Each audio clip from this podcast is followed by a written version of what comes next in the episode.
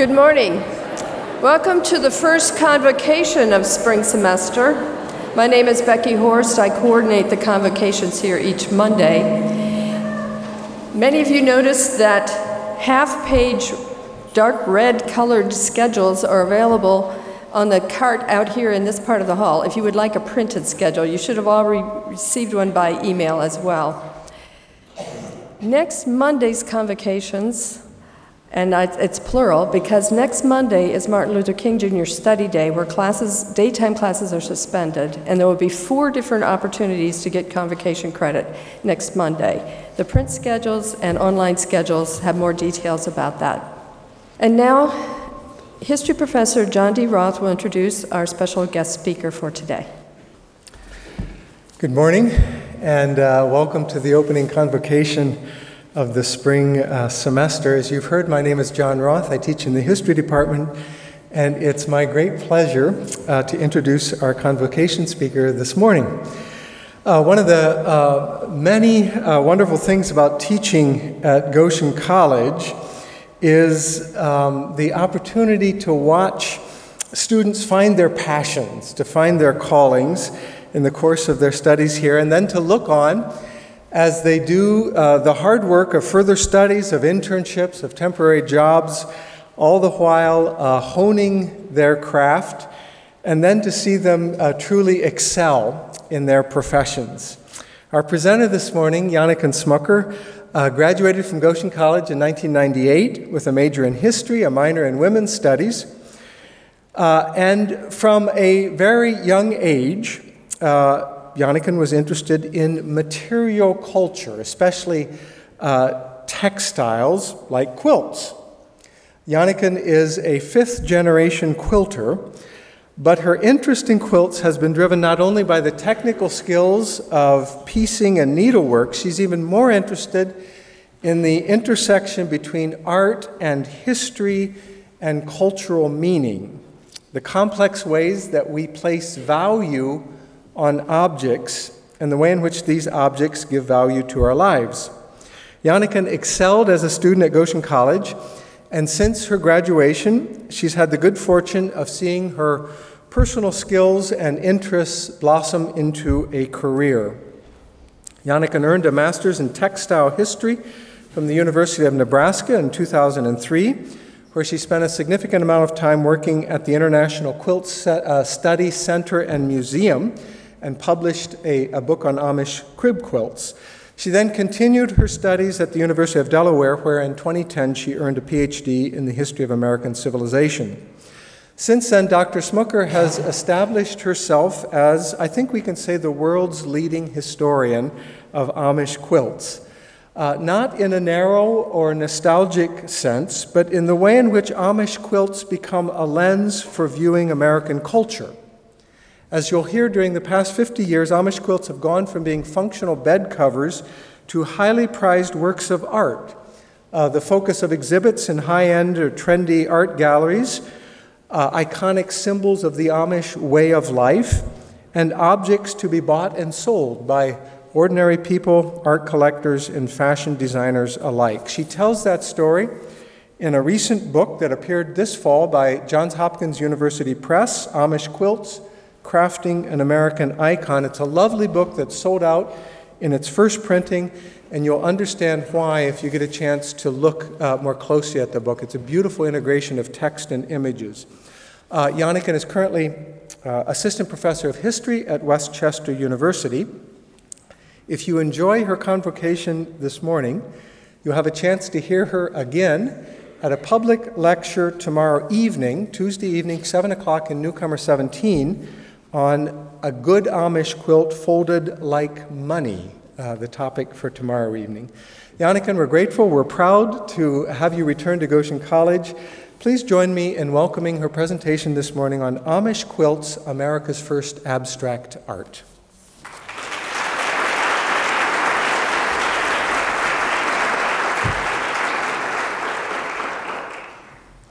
Thank you so much for that introduction, John. And it's wonderful to be back in my hometown of Goshen and here at Goshen College, where I have spent many wonderful years. And um, I've been in your seats many times for convocations uh, as well, um, so I, I hope to keep this uh, very interesting. And you'll see this is a very visual subject, um, so I hope the is the lighting okay? You can make out the quilts all right. Um, as John mentioned, I have a new book, and I'll be sharing some of the research from the book today. But I'd first like to give you a little bit of context for the project, um, which John gave a great introduction to as well, and then we'll explore the stories behind several quilts in depth.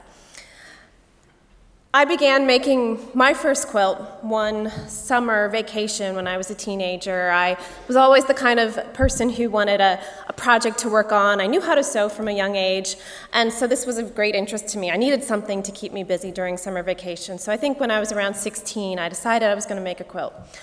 And uh, I got a lot of tips from my grandmother, who was a prolific quilt maker, and my mom, who had um, made a quilt herself as well. And I loved the process of cutting up these fabrics and sewing them back together. And part of what I loved also was it, it was this multi generation project where I got to learn from my grandmother. We set up a big quilting frame in the living or in the dining room and, and worked together to finish the stitches on it.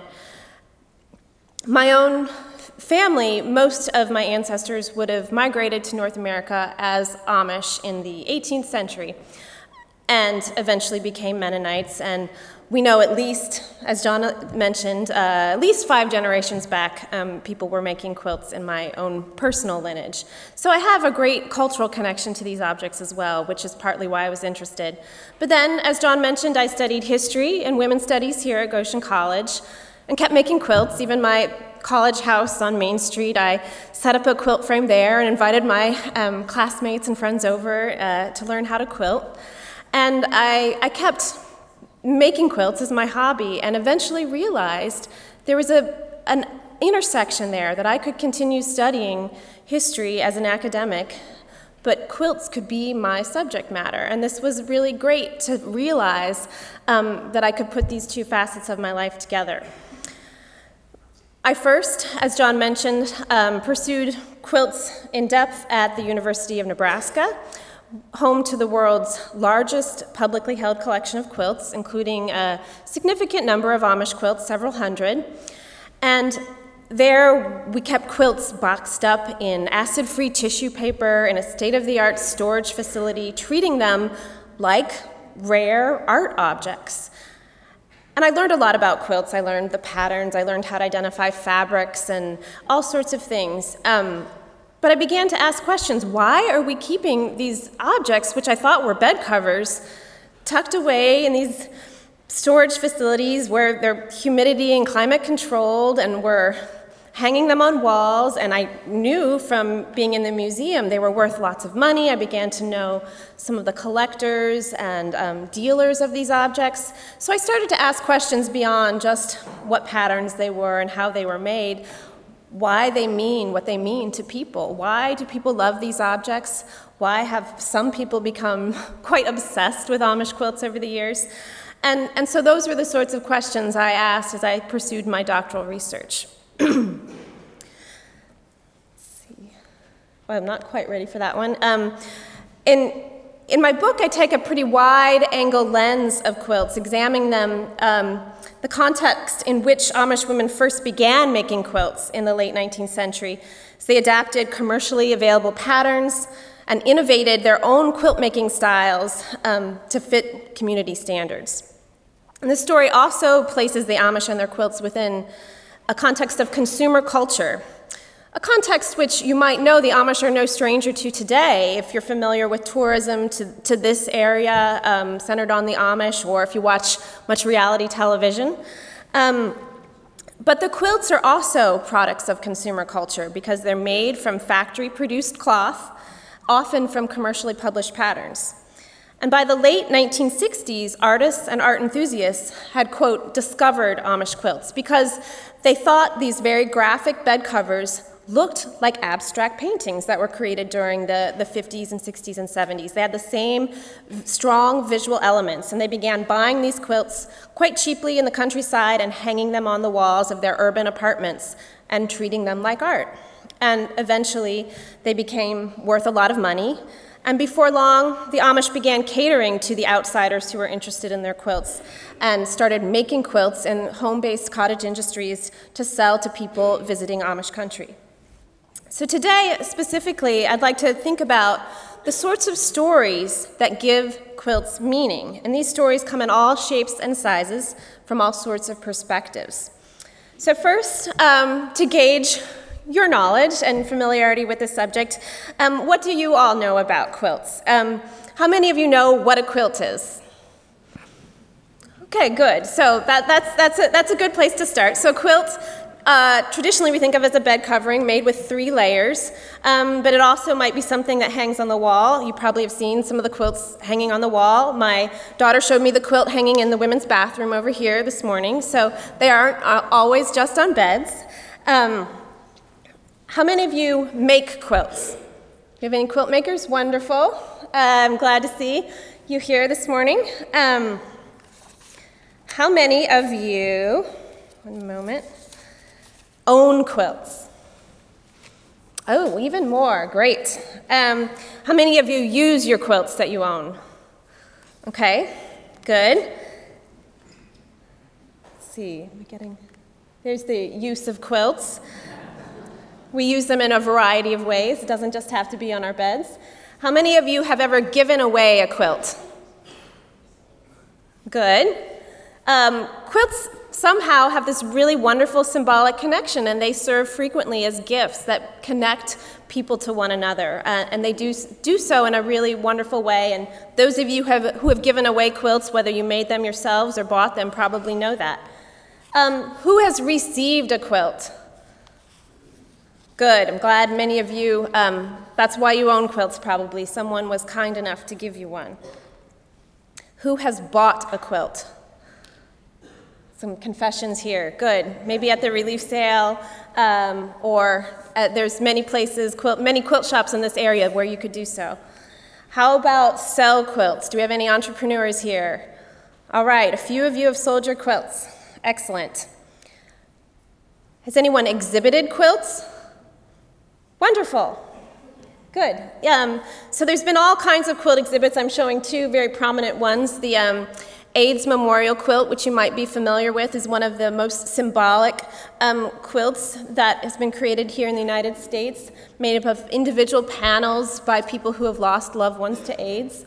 And this, the quilt exhibit on the I guess that's on the right, um, with red and white quilts, was a major quilt exhibit in New York City a few years ago. Um, where hundreds of quilts all were suspended in a blackened gallery, so very dramatic effect.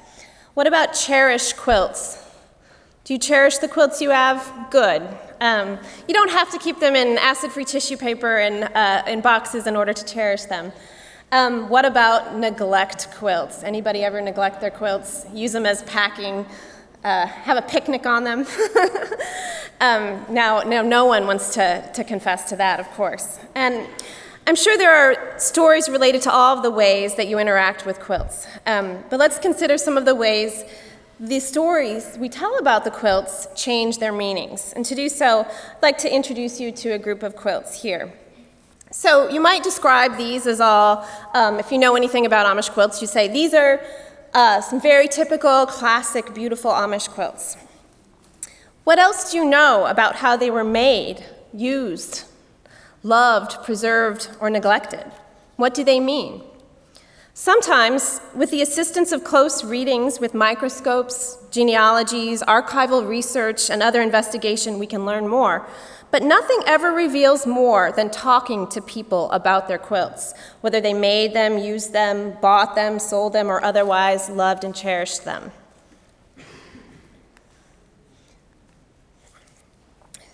So here is a, a, quilt in the fans pattern. What is your immediate reaction to this? If you know about Amish quilts, you might say this is a very bold, classic quilt. You might even know that it, this is an Indiana quilt.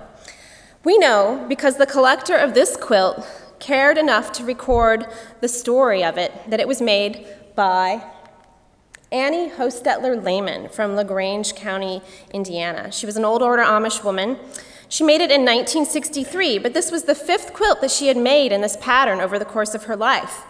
The first she made, likely with the assistance of her mother, as was the custom, was prior to her marriage in 1915 to Albert Lehman. The date stitched into the quilt suggests that she finished it just 20 days before her wedding.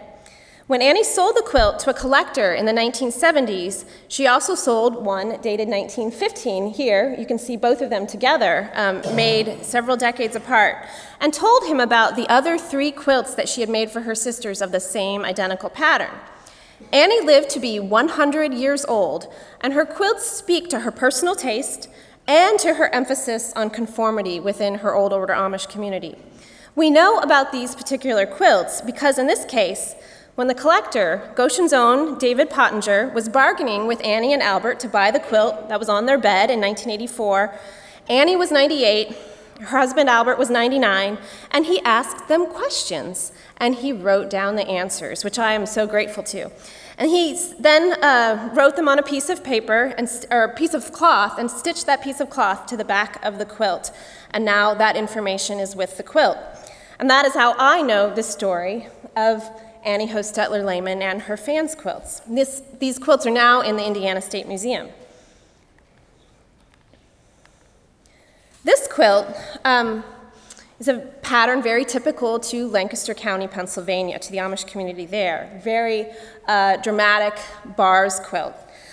Unfortunately, we don't know who the maker is here. But that doesn't mean that we don't know anything about this quilt. We, in fact, know a lot about this quilt's life from the time it left a small antiques shop in Lancaster County in 1968 and now.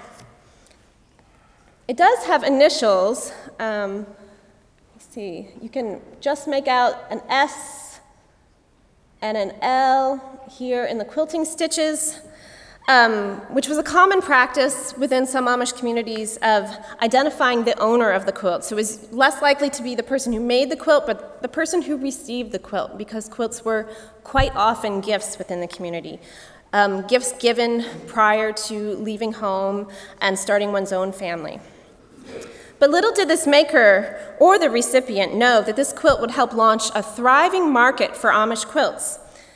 When Jonathan Holstein and Gail Vanderhoof purchased this quilt for $5.75 in 1968, no one was really using the phrase Amish quilts to describe this type of object.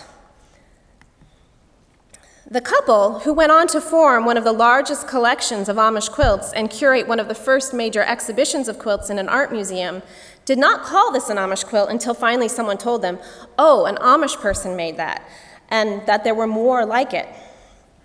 So you can see, eh, this is the um, art exhibit in 1971 at the Whitney Museum of American Art. This is that same bars quilt hanging on the far wall. and let's listen now to Jonathan Holstein describe when he first found this quilt. We looked at that quilt in New York and at first thinking that it was just some extraordinary work of genius. And then, after looking at it for a week, realizing that it, it, it, was too precise, the materials were too consistent, the quilting was too consistent for it to be a singular example from any culture that we knew anything about, uh, American culture. So, we carried around it or pictures of it for a long time until someone finally said, Oh, yeah, that's an Amish quilt. So then we thought, well, how are we going to get more of these? you know, so if there's one like, I said, are they all, you know, we asked them, are they like this? Yeah, they're like this. So I thought, oh my God, so how are we going to find more? So then we had to start looking around for Amish quilts. So slowly we began to find them. This would be now 1969 and 70.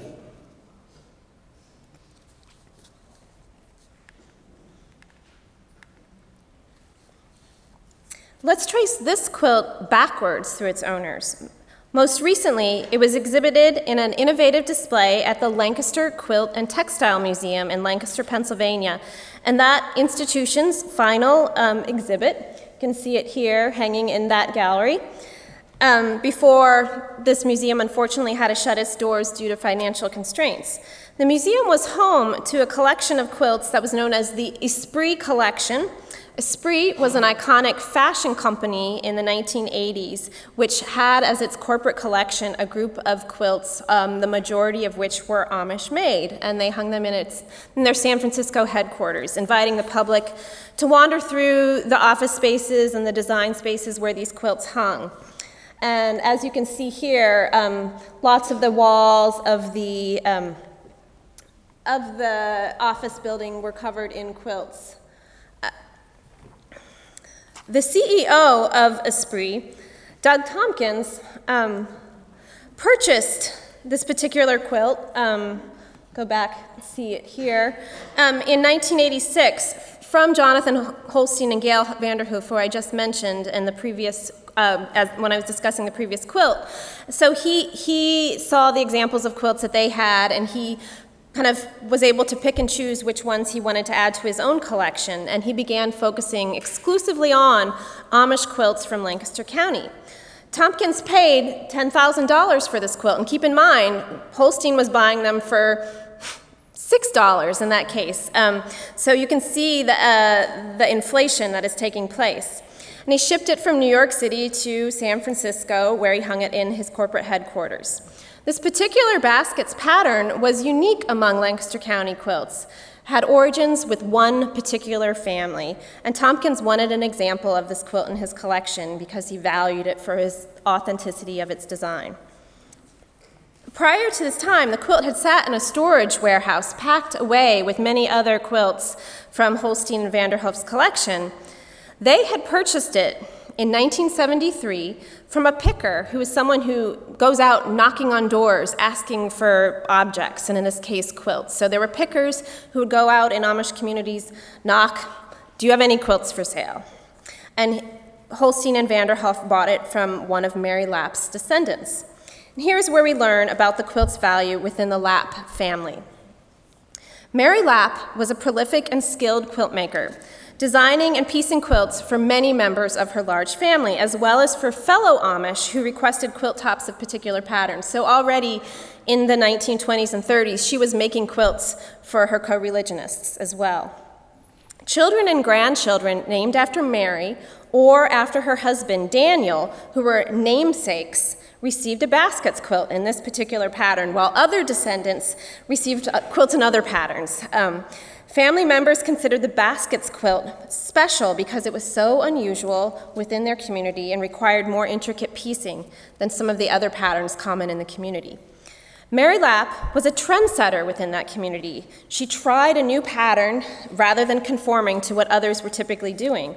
And upon seeing these family quilts, particularly these baskets quilts, um, when they'd visit for church or, or um, come over to their home. They'd see them on guest beds. Others wanted this pattern as well.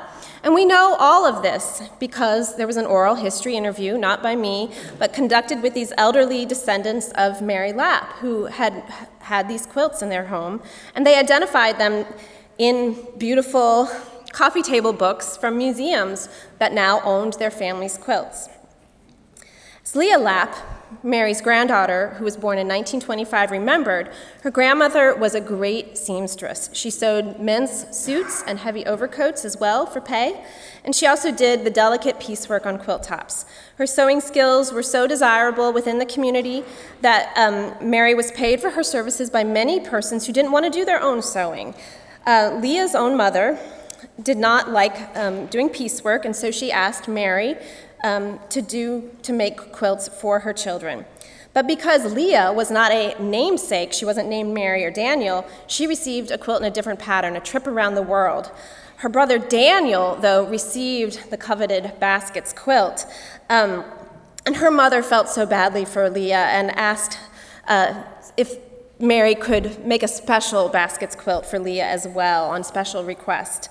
And, and she did that. And eventually, though, the family members were willing to part with these special quilts at a family auction or when someone knocked on their door offering them a lot of money many decades later.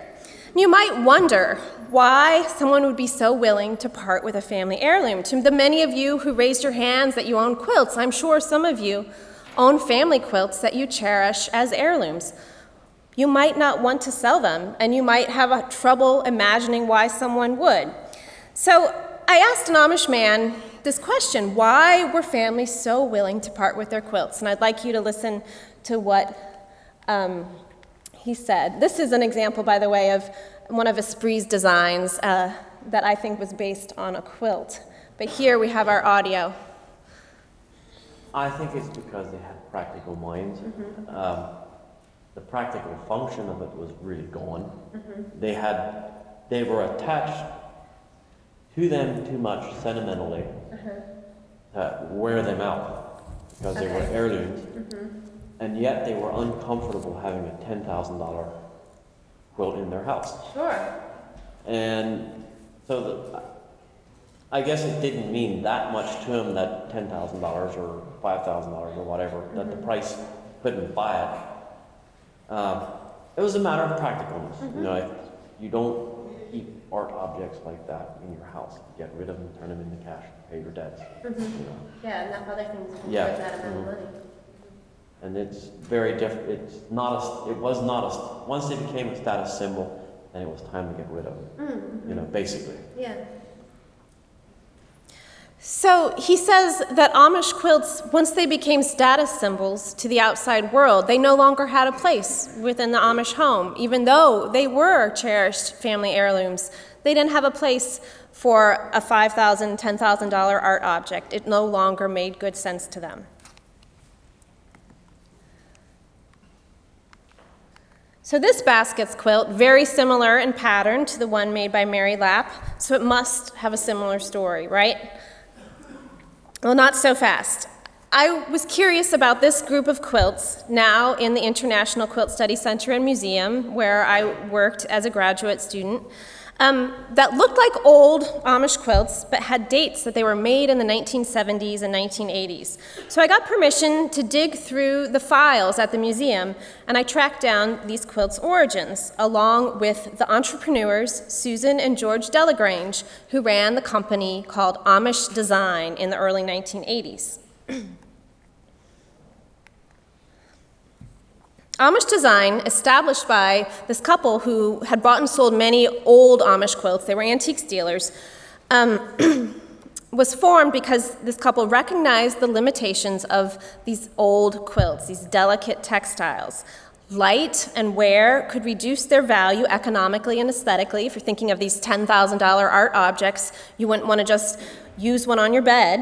Um, and the quilts that they saw contemporary Amish women making didn't appeal to the interior design and art market that they worked with. So they began teaching Amish women in Ohio how to make quilts that they thought would appeal to their customers supplying them with 100% cotton fabrics when many Amish in the early 80s preferred to work with synthetic blends, and giving them patterns inspired by old Amish quilts, like this one. And you can see here we have uh, the finished Amish, the finished quilt, and this was the pattern supplied by the non-Amish couple to the quilt makers, and this was the promotional card featuring that same quilt as well. This basket's quilt was pieced by Amanda Hostetler and quilted by Anna Miller, both members of the Swartzentruber Amish community in Wayne County, Ohio. And if you see this quilt in person, it would be very hard to know that it was made in 1982 instead of 1932. But we know this again, this time because I talked to this couple and I asked them about this quilt and the many others um, that they had made. Let's see, where did the. Here's the audio. You know, there, there, people are enough interested in, in these as art. Maybe there should be a, an opportunity for people to have them as art without both the expense and the, you know, the, the possibility of, of damage or loss by, by using the old. Something that was literally replaceable. Yes. Mm-hmm. Right. Was there, were, were there other things that other? Well, there was a big demand for them, Right. Mm-hmm. and uh, and we we knew dozens, hundreds of people, and we knew who was a good piecer and who was a Mhm. good quilter. we didn't have one person make a quilt. The quilt was a process. We bought the fabric, we controlled the palette, we determined the pattern, and then we had two or three women that were marvelous piecers. Mm-hmm. They, they could piece uh, uh, uh, broken dishes and it would lie perfectly flat. And, and we knew who could quilt and who couldn't. And that was always a problem because one lady usually Quilting didn't quilt the whole quilt herself. Uh, we had a, a very good quilter that said that some uh, ladies came over and everybody worked on the quilt. And one woman was very old with very bad eyesight. And is that Amanda? Amanda, yeah. Amanda said that uh, when she was done, she had to spend almost as much time taking all, out all the quilting that the woman had put in. So, this particular couple got to know the skills of the quilt makers in a community and then hired them accordingly. Who could, who could piece quilts well, who could quilt quilts well, and then you hear the story of quality control, even stitches being taken out to make quilts uh, more suitable for the commercial market.